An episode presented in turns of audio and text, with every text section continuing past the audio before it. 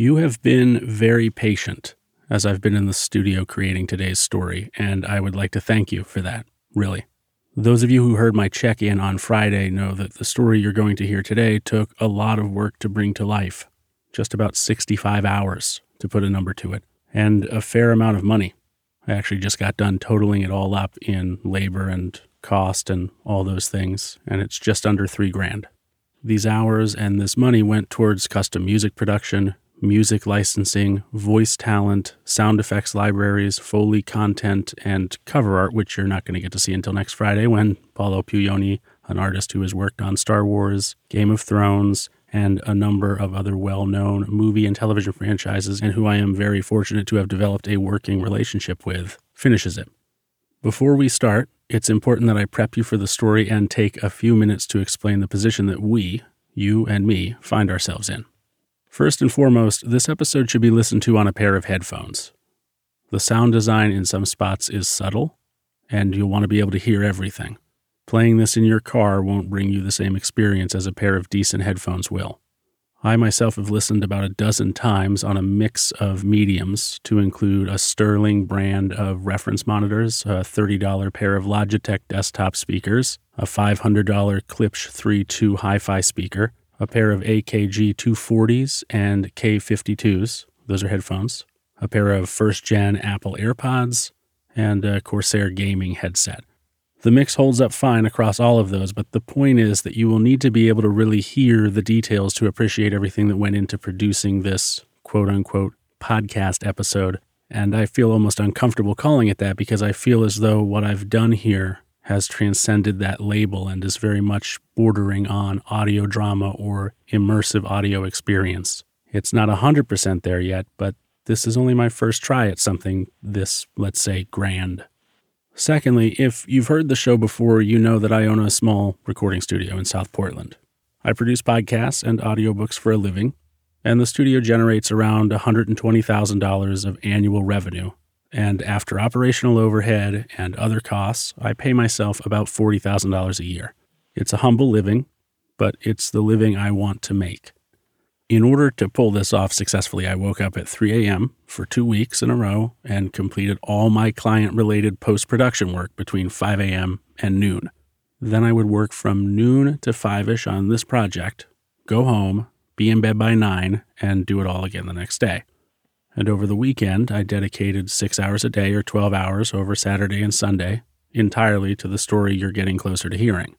And I don't point out the effort that went into the story you're about to hear in order to impress you or to paint myself as some sort of podcasting martyr. I point it out so that you can believe, without hesitation, the next thing I'm about to say. This level of production isn't sustainable without your help.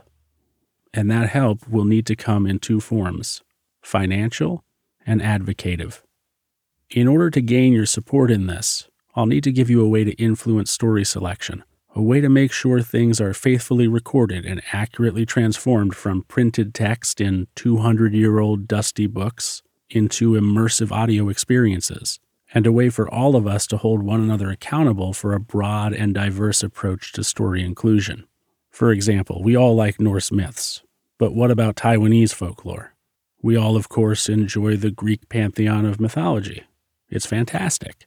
But what about stories from Romania or Ethiopia, Chile, Argentina, Cambodia, Turkey, Korea, Egypt?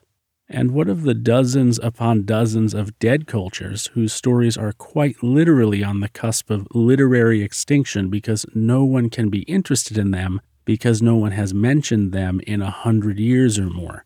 To do this right, I need more than your financial support. I need your voice and your unique perspective and cultural interests.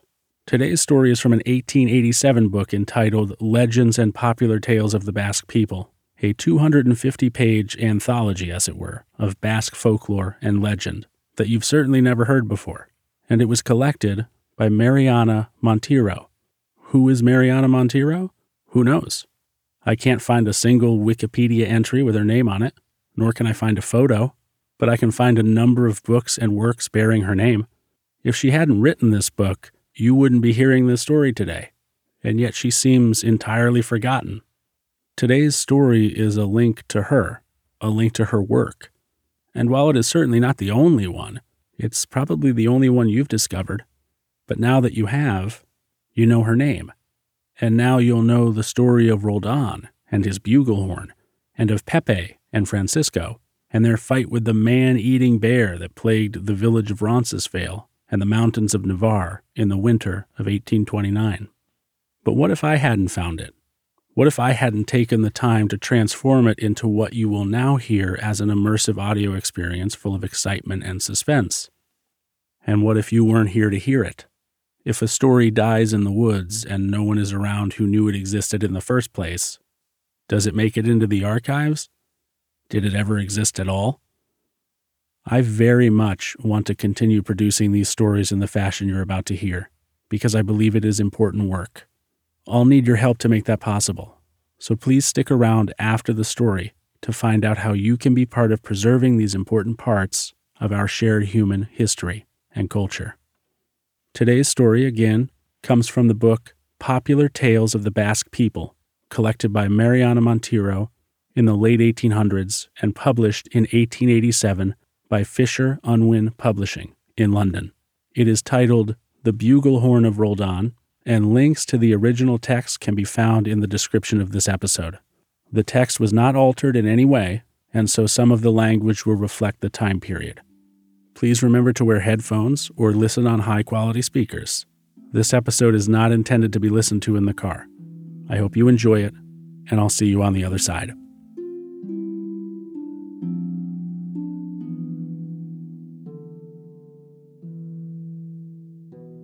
When I heard this legend for the first time, I was a youth.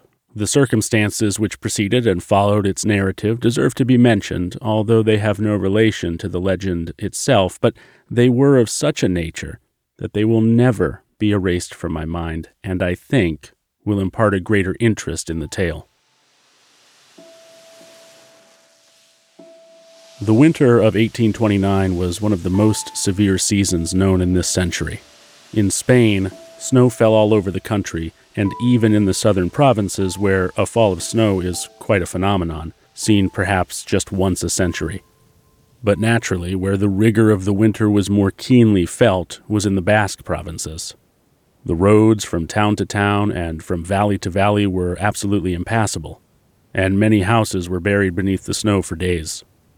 The few travelers who were compelled to traverse the mountains encountered fearful dangers of being lost in the drifts, or of falling into chasms, or in truth, even of being attacked by packs of famished wolves, whom, forsaking their usual haunts in the woods due to the weather, prowled around the habitations.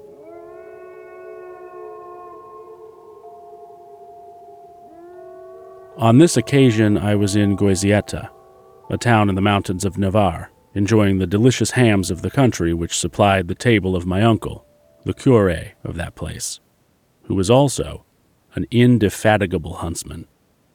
The great snowstorm, which fell without intermission, did not permit us to leave the bounds of the dwelling houses, and so we eagerly awaited the weather to break up a little, so that we could be enabled to go to the neighboring mountains to hunt the deer and wild boars which abounded there.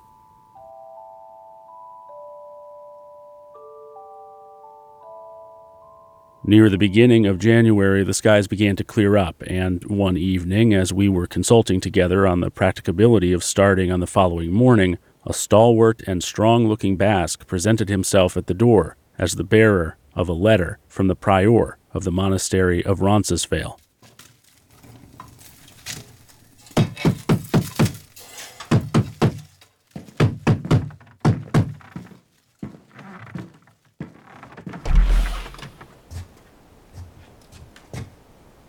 This letter was addressed to my uncle, and in it the prior besought him, in the name of their long friendship, to come and pay a visit to the abbey, and to bring a good pack of hounds in order to hunt an enormous black bear which had appeared in the neighborhood and which was devouring every living creature it could find.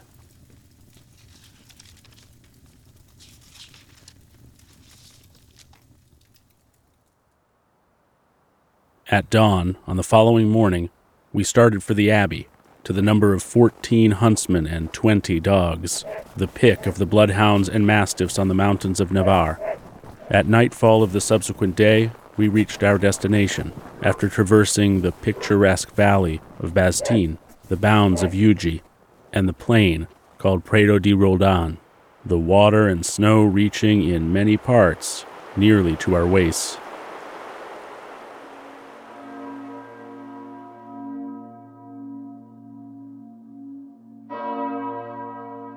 On reaching the Abbey of Roncesvalles, we were received by the prior and his monks, excellent men whose lives were passed in tranquil magnificence.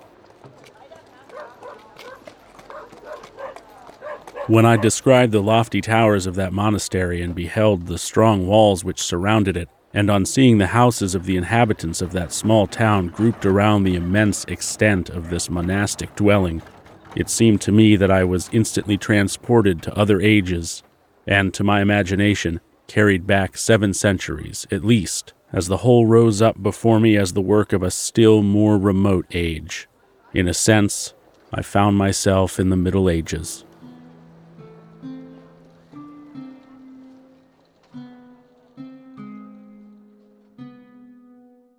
And in truth, this idea was reasonable enough when I looked at our pack of hounds, on the robes in which we were all dressed, on the two monks who had come forth to receive us, and on beholding the group of country people who attentively examined us and saluted respectfully the venerable prior who was bestowing his blessings upon them with a benevolent, fatherly smile, and whom the people loved as a true father. As we entered the place, the massive doors of the monastery closed upon us, and we traversed the immense cloisters, preceded by servants bearing torches of pitch tow to light the way to the roomy, comfortable cell of the prior, where we could rest our wearied limbs and dry our soaked garments. As a young man, all this was a new scene to me, and I derived an immense pleasure in giving full play to my imagination and allowing full scope to the ideas which continually presented themselves to me. That one over there is the noble lord of this fortress, I thought to myself as I looked at the prior who was seated close to the hearth upon which burned huge blocks of wood. Further on are his principal men. We, ourselves, are the retinue of some other feudal baron, perhaps come to form an alliance with his neighbor. I am the shield bearer, he who removes the hood from the favorite falcon, the one who holds the bridle of the horse of the lady of the castle, he who carries the shield and the standard of its lord on the day of battle. And that one there is his ranger, he who arranges the hunt, and who sounds the horn when the noble deer dashes out of its cover. And this other. My soliloquy was quickly interrupted by the ringing of the bell which announced that supper was ready. We all rose up on hearing this welcome sound and departed to the private refectory of the prior. And it was here that another surprise awaited me, one that was in harmony with the thoughts which had already been suggested to me by the scenes before me. A table of colossal dimensions groaned beneath huge haunches of venison and quarters of wild boar smoking in great dishes of beautiful pewter. Further on were dozens of trout in bright copper casserole dishes, large flagons of yellow and sweet Peralta, of red Tudela wine and cider, flanked either side of this enormous feast. It was truly one of those Homeric suppers the memory of which has reached even to our current days. Yet, in spite of the abundance of food, the haunches and quarters and dozens of fish were fast disappearing, and the dishes remained empty as though by enchantment. Wines and liquors also were consumed with incredible rapidity, and I must confess that I was one of those who most contributed to their prodigious disappearance. During the meal, the whole conversation turned to the object of our journey and the prior informed us that the bear we had come from such a long distance to hunt was so formidable an animal that no one dared to venture far from their dwellings for fear of being devoured. We shall bring you that bear tomorrow. The gleam in my uncle's eyes as he said this betrayed the impatience of this enthusiastic huntsman. Be careful what you do, my friend. I am told that it is an enormous animal, very agile and exceedingly ferocious. Believe me, you need have no fear, and I promise you that his skin shall keep your feet warm this winter. Would to God you did destroy him, for I assure you that there will be many to thank you, since the poor carriers and muleteers are quite cowed with the beast, who persists in following them. Towards what part is the animal more frequently seen? On the road which leads to the gate of France. On the path of Roldan? Yes, it is about that district that he has been seen. Tis well. Now, gentlemen, let us retire to rest, as it will be necessary to rise early tomorrow. The prior recited the Benedict, In nomine Patris et Filii et Spiritus Sancti. Amen. and the servants appeared with lights, and each guest betook himself to the room assigned to him, for it was eleven o'clock, and the supper had lasted long.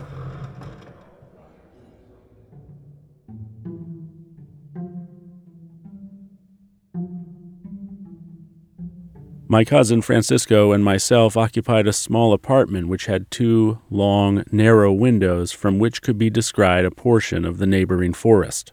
In that moment, I could not resist gazing upon the weird scene before me. The moon was illuminating with her cold, white beams the landscape covered with snow, and not the smallest cloud could be perceived on the horizon to obscure her pure light. I slowly swung open one of the windows and stood contemplating this beautiful spectacle before me.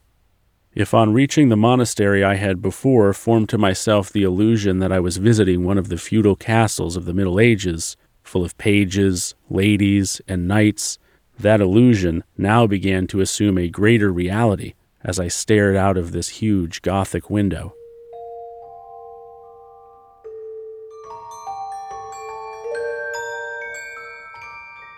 In front of me lay a vast field mantled by hard snow, which beneath the moonbeams appeared like a spotless white carpet, the congealed icicles glistening in the moonlight as though the ground were studded with brilliants, topazes, and emeralds. Further on, and half hidden by a slight mist, could be seen the houses of the town of Burguete, and to the right rose up the lofty peaks of the Iru and other mountains which form this severe range until they were lost in the deep blue of the atmosphere above. And to the left was a scene even more beguiling. Immense aged oaks, pines of many years' growth, all stripped of leaves, could be seen moving their snow laden tops at the weakest breath of the icy breeze. Their black trunks stood out in relief against the white background of the snowy plains, while their gigantic branches appeared like the unearthly arms of some colossal phantom.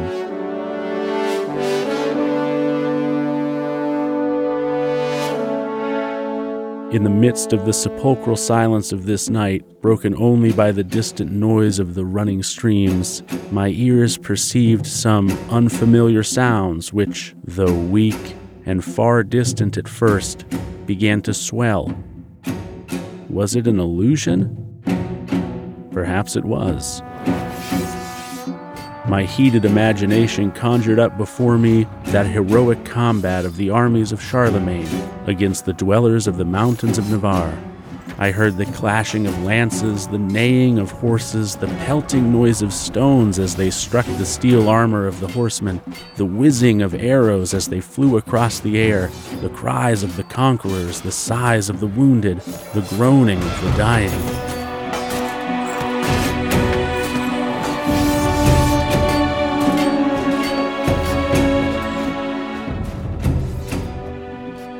I was about to close the window and retire to rest when I heard, truly, a clear ringing cry, penetrative, a cry which was echoed by the adjoining rocks and chasms, this cry being repeated and prolonged and echoed over and over again.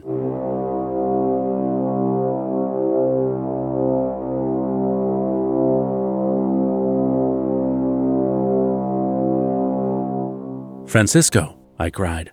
Tell me, what means this? My cousin awoke, and at that moment the weird sound was repeated.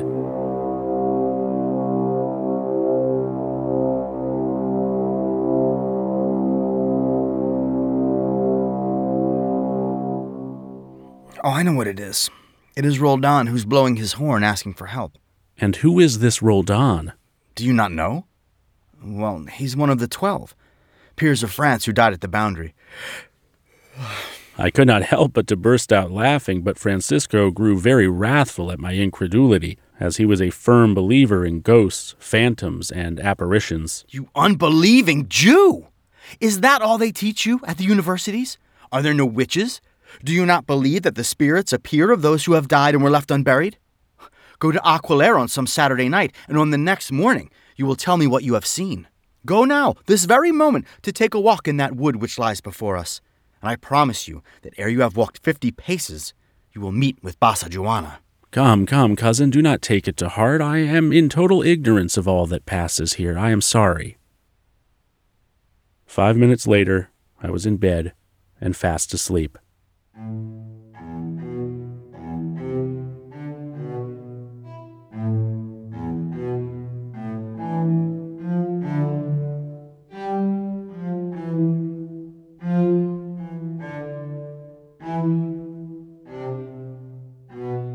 When the first rays of dawn were touching the tops of the mountains which surrounded the monastery, the pack of hounds were gathered in the wide courtyard, their barking awakening the huntsmen. The yelping of those impatient dogs, the blowing of the hunting horns, the voices of those who had risen early produced such a din that I was forced to rise against my will and descend to join them much earlier than I had hoped. My uncle, the cura, with his happy, merry face breathing health through every pore, was awaiting us, surrounded by huntsmen and followed by the prior, who did not cease to enjoin us to be careful and to take every precaution against being suddenly assailed by the fierce beast we were going to encounter. We joined the group and bade the prior a farewell. Now, boys, keep together, and above all, aim right. May you have a good day's sport. And now, I shall go and celebrate Mass.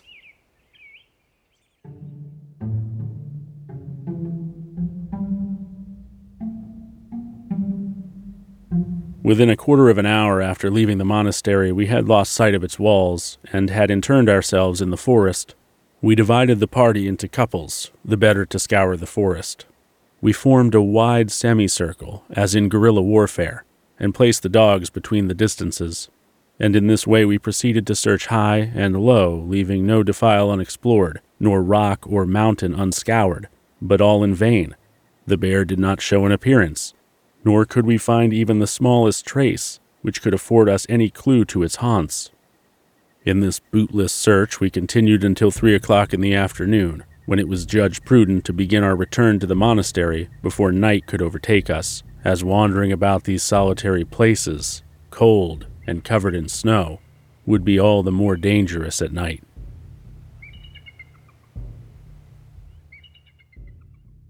I was exceedingly tired from ascending and descending the rocks and mountain parts all day, as I was little accustomed to this kind of exercise, and my hands were raw from the grasping of thorny bushes and briars when scaling the rocks and climbing up the hillsides.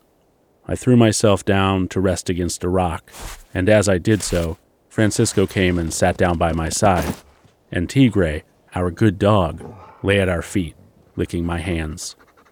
Come, Francisco, let us have a draught of wine, and then tell me something about Roldan's bugle horn. My cousin smirked at me and said in a grave tone, If you had passed whole weeks, as I have, in the forests and woods, with no other companion but a dog and a gun, you would then know a great many things which you know nothing of. Get up and follow me, since you still wish me to tell you something concerning this French knight. And I will tell you what I have heard, but it must be related on the very spot where that brave man fell and died. I rose to my feet, and we both proceeded to the eminence pointed out by Francisco.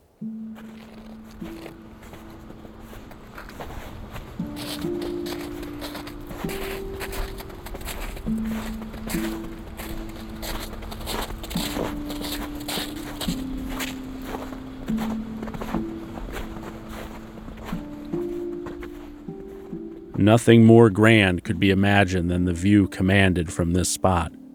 The virgin luxuriance of the Basque Mountains, with their trees of immense height, their huge broken chasms and rocks, contemporary with the creation itself, their tops covered with the snow of centuries, and the torrents below of turbid waters which have been flowing on from the beginning of the world. The height upon which we stood was a broken point, and on the opposite side to this division there was a huge gap, and this opening is the boundary or gate which divides it from France. A few moments later, we reach the spot where Roldan had died, and from whence it is said he still blows his horn. It is related that whenever the blast of his horn is heard, the rocks fall to pieces, the mountains catch fire, and homesteads disappear by fierce storms. I turn to my cousin. Tell me, Francisco, pray tell me about all of this. Well, then, listen.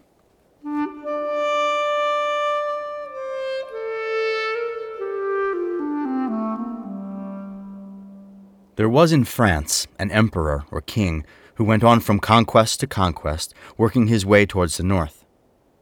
In his incursions, he was accompanied by some barons of his realm who were exceedingly brave and daring, among the number being Roldan, and he was distinguished above them all, like the tops of a beech tree rising above the other trees of the forests.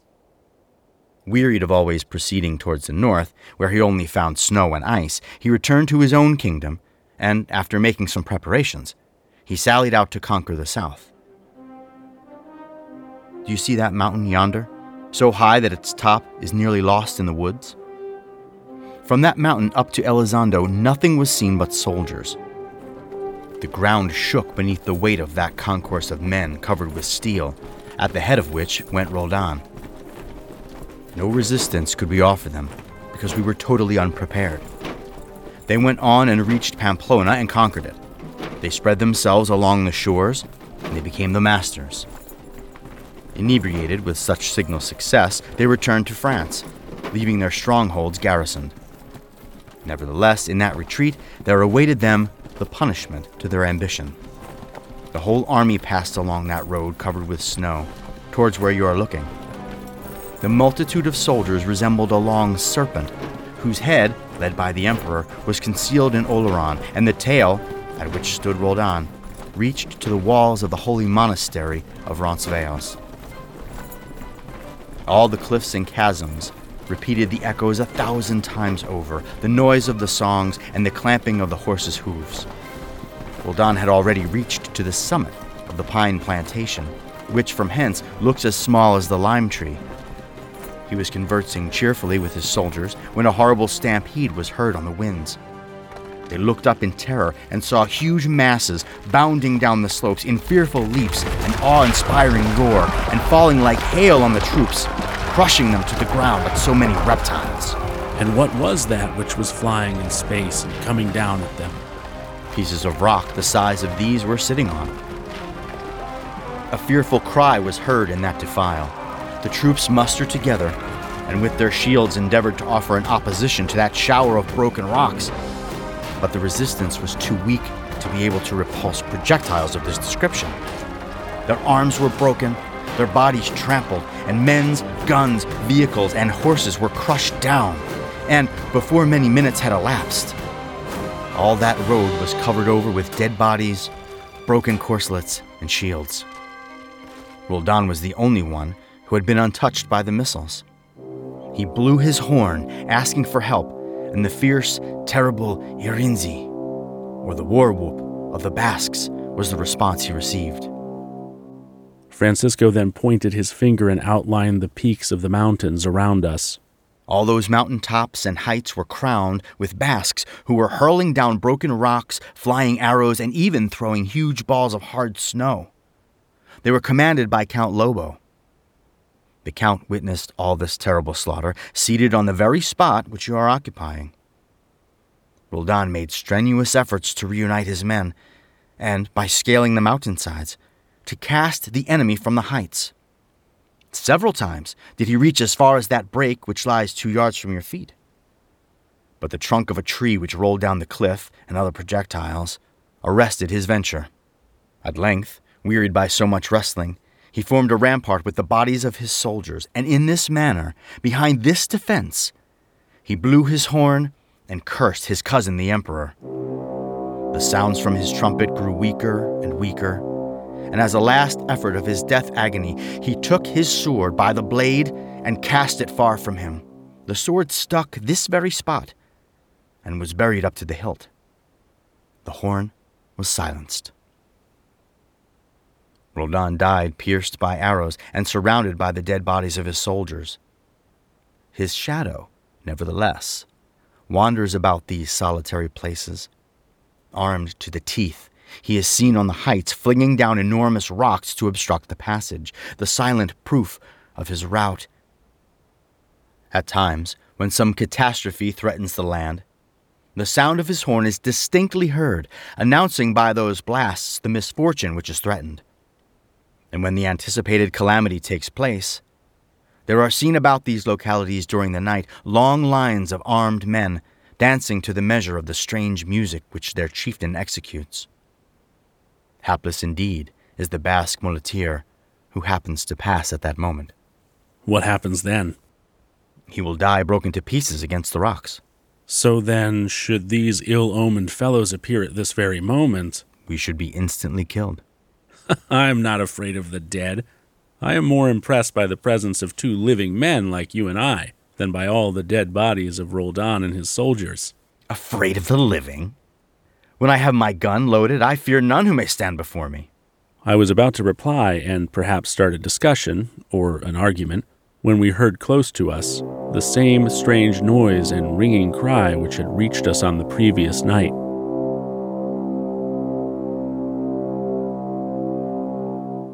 That then must be your Roldan, who is no doubt coming to tear us to pieces. But in making my chiding comment, I had thought little about what the actual cause of that cry might be. As I looked towards Francisco for a response, I was astonished to see the terror and ashy pallor of the countenance of my cousin, who, with finger on his lips, was indicating for me to keep silent. Tigre also had pricked up his ears and was uttering sinister growls. What is the matter? Why, look to the right. Do you not hear? As I shifted my focus to listen, I could easily hear the crackling sound of dry branches as they broke under the heavy, muffled tread of someone slowly advancing, but I did not apprehend what it was. Perhaps it is your Roldan who is approaching? And I ask this truly in that moment, half convinced that the supposition may be a true one. Who knows? Silence! Quiet, Tiger! The night was fast closing in, and the mists were descending from the mountains over the valleys. All at once throughout space resounded a ringing cry far more piercing than any we had yet to hear, and on turning round in the direction from whence it proceeded, we beheld, in astonishment, a formidable black bear only thirty paces from us, and which stood still and stared at us. Oh. When I saw him, I felt the blood freezing in my veins, and almost mechanically I raised my gun to aim, but Francisco cried out as he grasped my gun to lower it. Do not fire, else we are lost! The animal was slowly advancing, growling with pleasure on seeing his coveted prey so near to him, and which he felt sure of obtaining. The prior had been correct. The beast was a huge one, and his paws, with their sharp, curved claws, were truly monstrous. Francisco perceived that the animal was beginning to agitate himself. Let us prepare for a hand to hand fight. He began drawing out his long woodsman's knife. Were I alone, What would you do? I would lodge a shot in his body and then pierce him through with a knife. Shoot him then, and if you do not succeed in killing him, I will fire also. It is impossible, because should I not kill him, he would attack us, and although, were I alone, I could easily defend myself, yet I could not do so with you. Let us run for it then. Run from him. You are tired out, and before we should have departed twenty paces, you would feel his claws clutching at your neck. No, let us do something else. As if understanding our words, the bear uttered a deep growl and suddenly dashed at us.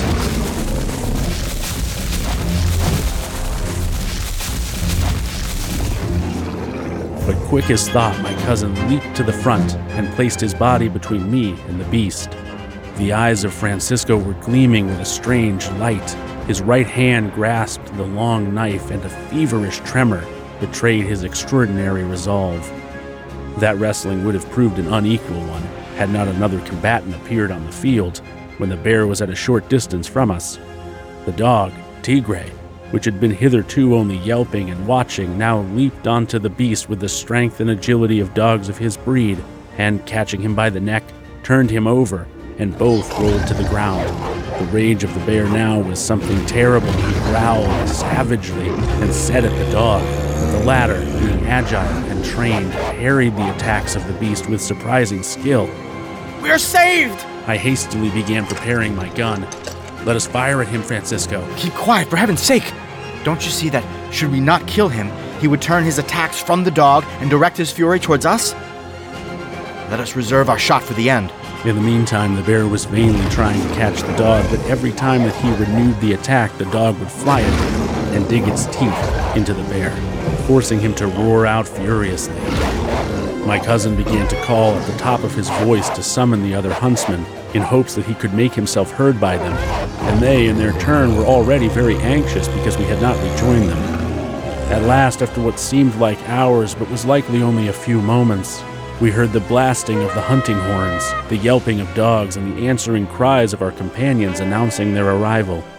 And when the bear heard all that noise, he began to retire very slowly, so we took the opportunity and fired two shots, but he disappeared into the wood.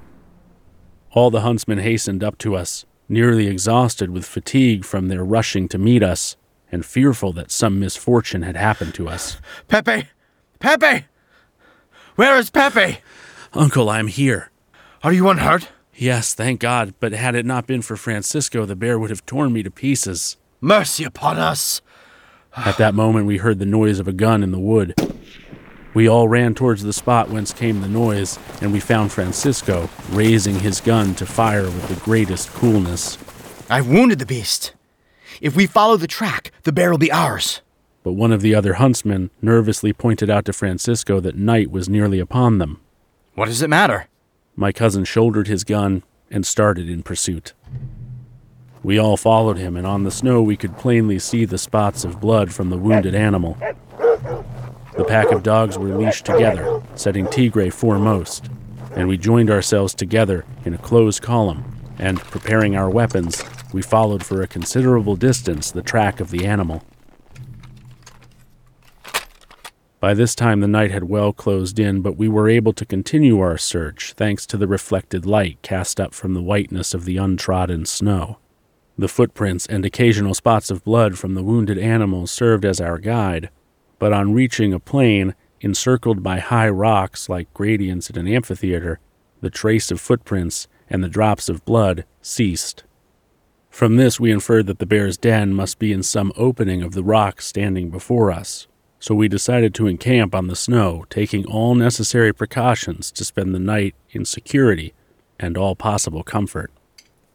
With a quantity of dry branches, we kindled a fire, fastened the dogs into couples, refreshed ourselves with food and wine, and settled to sleep. Some of the keepers took their turn to watch and formed a sort of mounted night guard. In spite of the piercing cold, which was somewhat modified by the heat of the fire, we soon managed to fall fast asleep.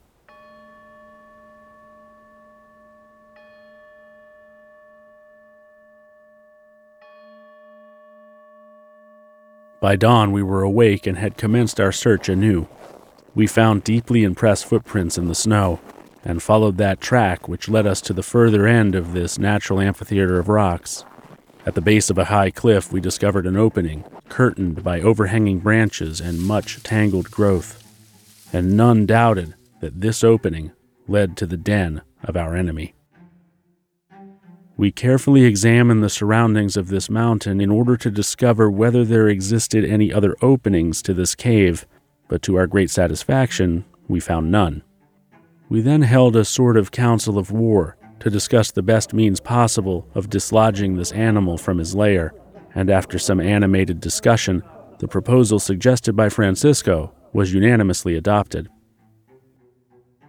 The strategy was a simple one to place the huntsmen on the heights which surrounded the plain for safety, and the keepers with the dogs leashed together to stand at the entrance of the plain. Then, to collect some branches, pile them up at the mouth of the cave and set fire to them, and by this means smoke the beast out from its lair.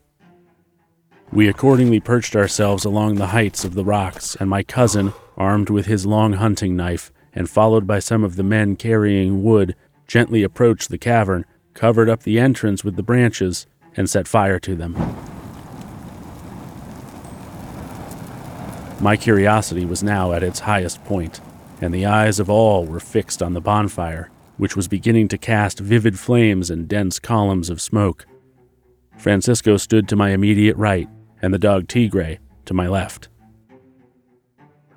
Nearly ten minutes elapsed without anything taking place, and we were beginning to think we had, after all, missed our mark when suddenly we perceived the ignited branches flying into the air and scattered about on all sides under the vigorous kicks of the bear. He appeared on the scene uttering fearful growls and casting fiery glances around at all of us. When the animal found himself enclosed within that narrow circle, his fury knew no bounds. He made towards the dogs, which were all let loose together and at once, and a terrible fight ensued. The bloodhounds covered the bear with their tawny bodies, the beast lacerating all those he could bite with his long teeth, and in a short time out of that rolling heap of bodies came forth indescribable cries of pain and flowing blood. Thirteen of the dogs fell victim, either killed or wounded, and the rest withdrew at the call of their keepers. The bear was now fairly exhausted and sat on its haunches, unable to move, with its jaws hanging wide open and its tongue hanging out like a sheet of red hot iron. Oh. Suddenly, my uncle cried out, Fire together! and five balls of iron entered the animal's body. The bear gave a tremendous leap on finding himself wounded in this way and reared up onto his hind legs, gazing upon the scene around him, and with desperate bounds, horrible growls, and grinding his teeth in a fearful manner, covered in blood and froth, he dashed in the direction of Francisco and myself, planning to attack us. In order to reach where we stood, it was necessary for the animal to clamber a cliff of about 16 feet high, upon one of the crevices of which we had taken our position. The other huntsmen did not dare fire for fear of wounding us, nor were they able to render us any assistance, as it was too late to prevent the attack or to divert the beast. To our horror, we found the bear with surprising agility clambering up towards us, and we could feel the hot breath coming from his nostrils. The onlooking huntsmen were terror stricken, and my poor uncle endeavored to encourage us with cheering words while a cold perspiration overspread my face. I trembled from head to foot, and I knew not what to do. I was scared, and I turned towards my cousin, who gave me a grasp of the hand. The bear advanced, and had already raised his huge paws to pounce upon us. Francisco leapt forward, made the sign of the Holy Cross, raised his gun, and as I closed my eyes in terror, took aim and fired.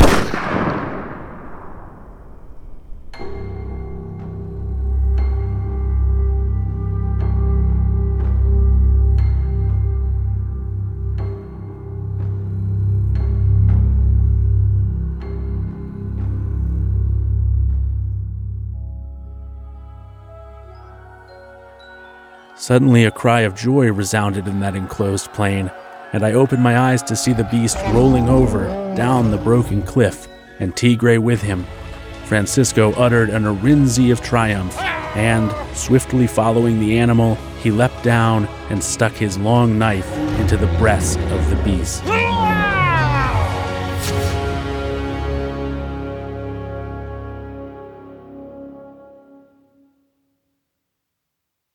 Three hours later, we entered the walls of the monastery with the dead body of the black bear, the terror of the adjacent mountains. From his body was extracted about twenty pounds of fat, and his handsome skin covered for some years the prioral couch of Roncesvalles. For a number of years after this event, I used to dream very frequently about Roldan's bugle horn, and whenever I was troubled by these dreams, I would awaken in a cold sweat, starting up nervously believing myself to be caught in the clutches of that great black bear.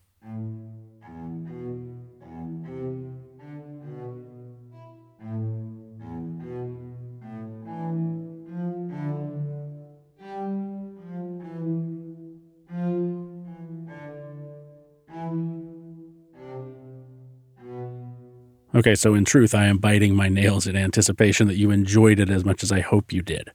If you want to see more of these, know that I want to produce more of them, and that I will put in the work, and that if I can hold your interest and earn your support, I will produce more of them. I'd like to produce two per month.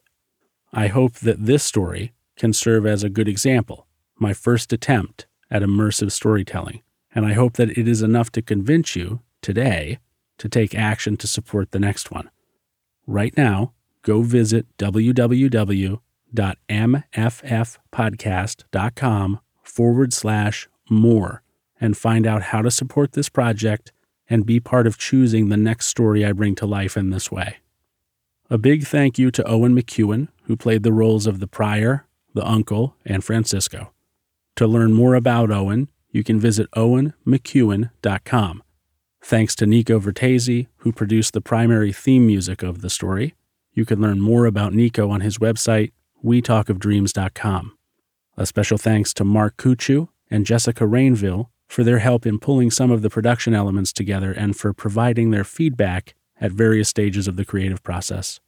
To learn more about Mark, you can visit his website at theyellowva.com, and Jessica can be found at jessicarainville.com. Owen, Mark, and Jessica are each talented voice actors, and I greatly appreciate both their mastery of their craft and their patience with this inexperienced director as he learns how to direct scenes. I look forward to working with each of you in the near future. Special thanks to Fred Greenhalgh of Dagaz Media and writer and co producer of The Dark Tome for his input on the post production process and for his advice on future improvements and considerations. Fred, if you're listening, you are a mentor, and the degree to which I appreciate your respect cannot be overstated. Thank you. Deep appreciation to the texting community, which, if you would like to, you can join by texting hello to 207 501 3119 for their ongoing support and feedback during the creation process, especially to Matt, Alicia, Lindsay, and Katie. Finally, thanks to Soundsnap.com, Artlist.io, SoundDogs.com, BoomLibrary.com, and the BBC Sound Effects Library at bbcsfx.acropolis.org.uk for curating such incredible sound effects and for making such wonderful libraries available to creatives like me by including podcasting use language in your licensing terms. These last five are resources and are not in any way sponsors of this content but they do make my content possible by existing as licensable premium libraries. And thank you, of course, dear listener, for being here, for appreciating what I create, and for giving me some of your time and attention. I know that there are many podcasts out there which you could be listening to. That you chose mine is an honor, and I will always do my best to be deserving of that honor. One last time, please visit mffpodcast.com forward slash more to discover ways to support this project and to ensure its continued production. Thanks again for listening today, and until next time, take care.